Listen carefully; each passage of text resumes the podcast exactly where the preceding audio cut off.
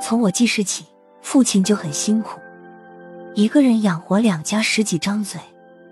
父亲很节俭，印象里他最大的奢侈就是吃块鸡蛋饼。那时，母亲常变换花样，做出不同口味的蛋饼。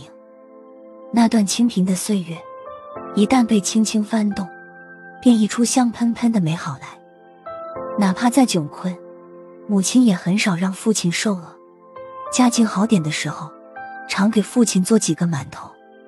当父亲下班后，母亲将馒头切成薄片，两面裹上鸡蛋液，放在热油锅里，煎的两面金黄，齐盏盏码在盘子里。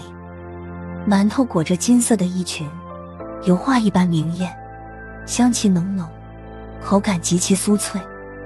饼做好了，父亲并不先吃。总叫我端几块给奶奶。奶奶每次吃着饼，嘴里都含含混混，念叨着父亲的好。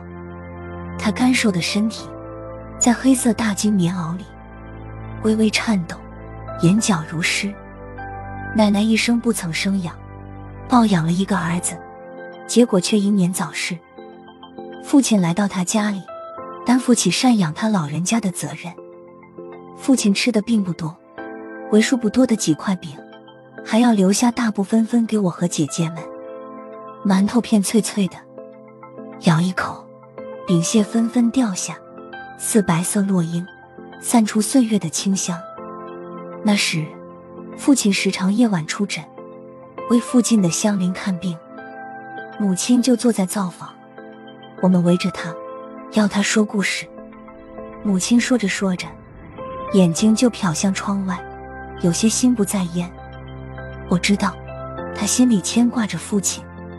等到月亮爬上柴扉，远处传来几声犬吠，父亲裹着一身月色回来了，母亲便忙活起来。他拿出一枚鸡蛋，取一把面粉，切一些葱花，舀一瓢清水，和成流动的面糊。这时，姐姐一把柴火烧得旺旺的，母亲向热锅里。倒一勺菜籽油，油热腾腾冒气时，就倒入面糊，面糊滋滋作响，一会儿就鼓成厚厚的饼块，待底部烙香，再翻个个煎一下，两面金黄后，用锅铲切成小方块。葱花蛋饼盛装出炉，鸡蛋饼色泽金黄，有了葱花，边绿莹莹，油亮亮的。看一眼就馋得口水直流，照例还是先送给奶奶。父亲没吃几块，就说饱了。碗底的那几块，自然是我和姐姐们的了。我捧着蛋饼，起初并不舍得吃，轻轻闻着它散发的香味。父亲笑眯眯地看着我，直到母亲催我时，我才小口小口地品尝。鸡蛋香混着葱香。从舌尖一直渗透到心头，瞬间身心俱暖，寒冬似乎悄然隐去，春天在心底生出繁花嫩叶来。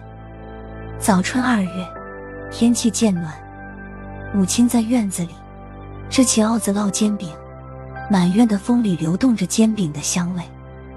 见我馋猫似的坐在边上，他会从鸡窝里掏出一枚鸡蛋，切一把小葱，舀两勺油。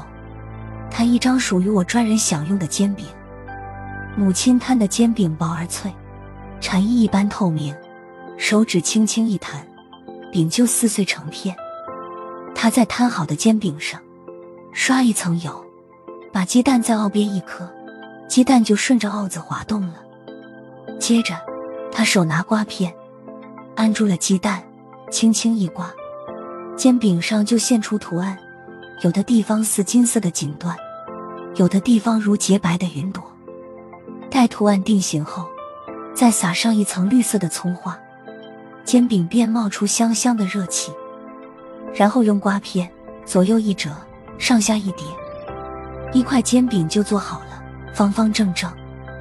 我吃一口脆脆的煎饼，就几块萝卜干，或者苏北特有的酱豆，再喝一口青菜咸稀饭。心里觉得无比满足。有一回，父亲给我讲起鸡蛋煎饼的故事，山东人最会做煎饼。民国有个叫徐少成的山东人，他怀揣摊煎饼的技艺，闯关东来到沈阳。到了后，他发现沈阳东街到处都有山东煎饼，心里喜忧参半。为了在沈阳立足，他便潜心研究。后来在鸡蛋中找到灵感，自创徐家鸡蛋煎饼。不久，风靡整个沈阳城。一张简单的煎饼，带给我们的幸福，胜过一切春暖花开。父亲讲的故事，隐约给了我一把打开春天大门的钥匙。春天到了，母亲的菜篮子丰富了，鸡蛋饼的花样也多了。母亲随时都能从田里挎回一篮菜蔬，新生的韭菜，淡紫的香椿，绿色的蒜苗。